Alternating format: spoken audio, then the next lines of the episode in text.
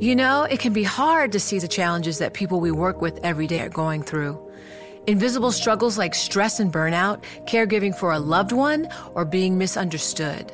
But insight, awareness, and empathy will help us better see the issues they're dealing with. And that can make us and our companies healthier too. I'm Holly Robinson Peete. Join us on The Visibility Gap, a new podcast presented by Cigna Healthcare. Download it wherever you get your podcasts.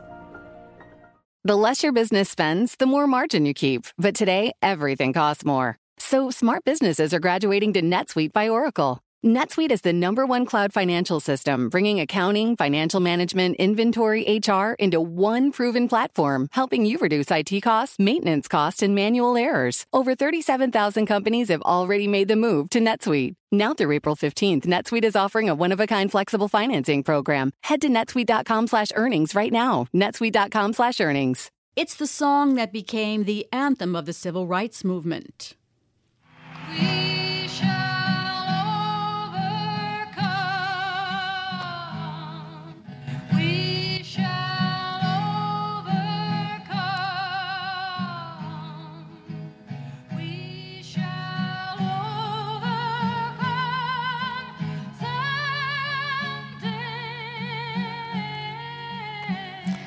The words became a rallying cry for the movement as Martin Luther King explained in a speech four days before his death. Deep in my heart, I do believe we shall overcome.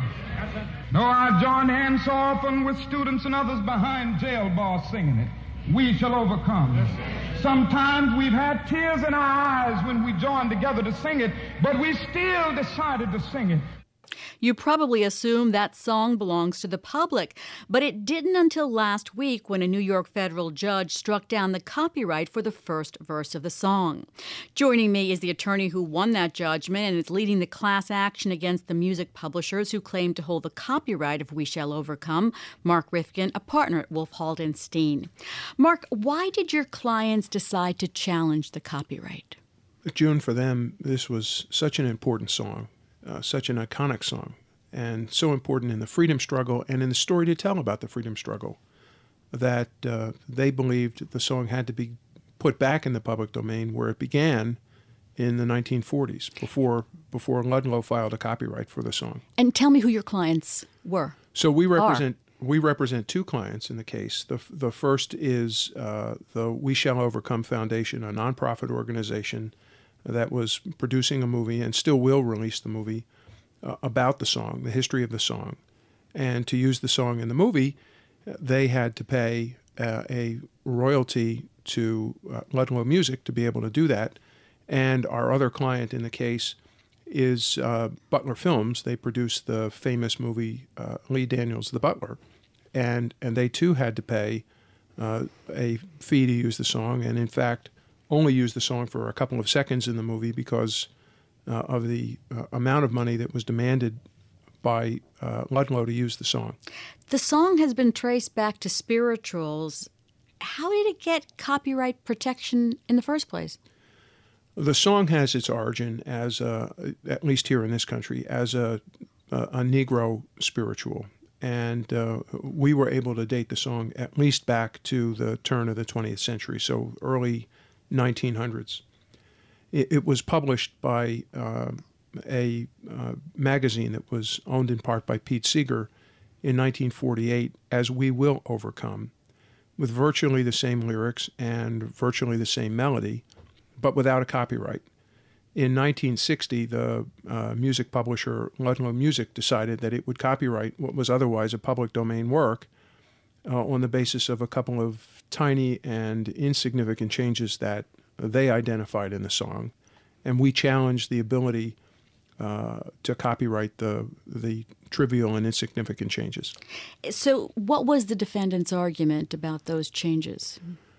Well, there, there are two lyric changes uh, in the, the famous verse, We will overcome, became We shall overcome. And uh, the lyric uh, down in my heart became deep in my heart. So the word will was changed to shall somewhere along the line, and the word uh, deep was changed to down somewhere along the line. And they say they were the most important changes to the song. We say they were the kinds of changes that don't uh, entitle uh, anybody to uh, a copyright. And we also said in this case, there was no conclusive proof who made those changes in the first place. So the judge agreed with you, and but just about the first verse. Well, the, the first verse and the fifth verse are identical. There's eight verses to the song, and and on the first verse and fifth verse, the same verse that everybody recognizes, Judge Cote ruled that the changes to the lyrics that I just mentioned, and a couple of tiny little changes, literally an eighth note or a quarter note in the melody, were were not sufficiently original to warrant copyright protection, and that means that Judge Cote agreed with us and with our musicologist that the changes were the kinds of changes that any musician might make in performing a song, and that doesn't create a new work. And so she struck down the copyright for the for the melody and for the famous lyrics on that basis. So what happens with the rest of the song now? Well, we have a couple of arguments to make. There's a there's a trial that uh, will begin sometime in December of this year, and we intend to prove two things. First, we intend to prove that the four authors that were identified in the copyrights didn't write those lyrics, but but as importantly, we intend to prove that Ludlow committed a fraud on the Copyright Office and disguise the origin of the song to claim copyright when they really had no right to it. And the judge made said that she had nothing to say about those two issues in her ruling.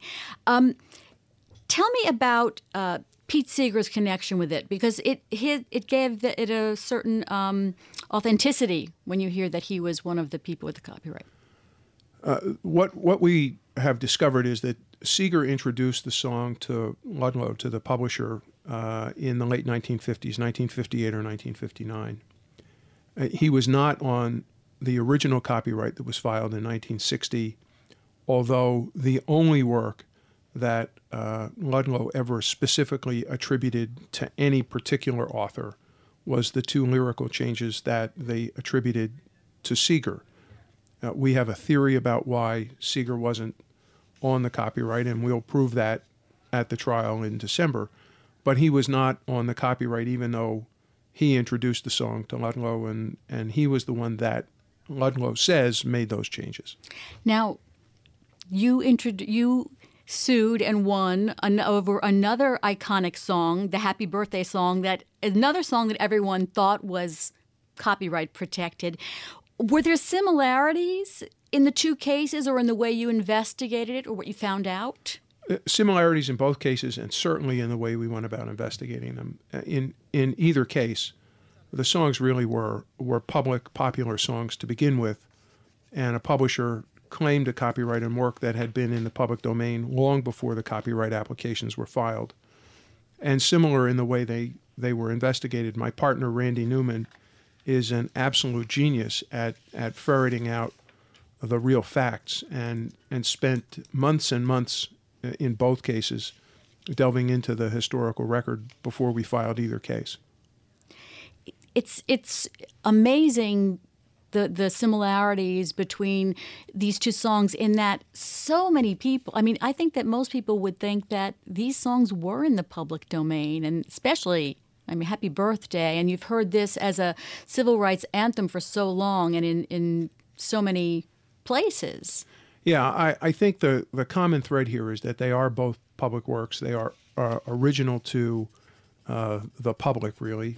Um, and, and what we have is a misuse of copyright. We're going to hear more about this. We're taking it to trial. That's Mark Rifkin. He's a partner at Wolf Haldenstein. That's it for this edition of Bloomberg Law. Thanks to our producer, David Sucherman, and our technical director, Reginald Bazil. Coming up next, Bloomberg Markets with Carol Masser and Corey Johnson. I'm June Grosso. You've been listening to Bloomberg Law. This is Bloomberg. Do you love Elon Musk? Do you hate Elon Musk? Do you have no idea what to think about Elon Musk? Then we have just the show for you. He's become even more larger than life. Buying Twitter doesn't get us closer to Mars. They are like really close to the edge of like everything falling apart. Like, oh, Elon, I volunteer, put a chip in my brain. Each week on this podcast, we'll break down, analyze, and debate the most important stories on Musk and his empire. It's all one big universe. You just work for Elon Inc. From Bloomberg Business Week, this is Elon Inc. Listen wherever you get your podcasts.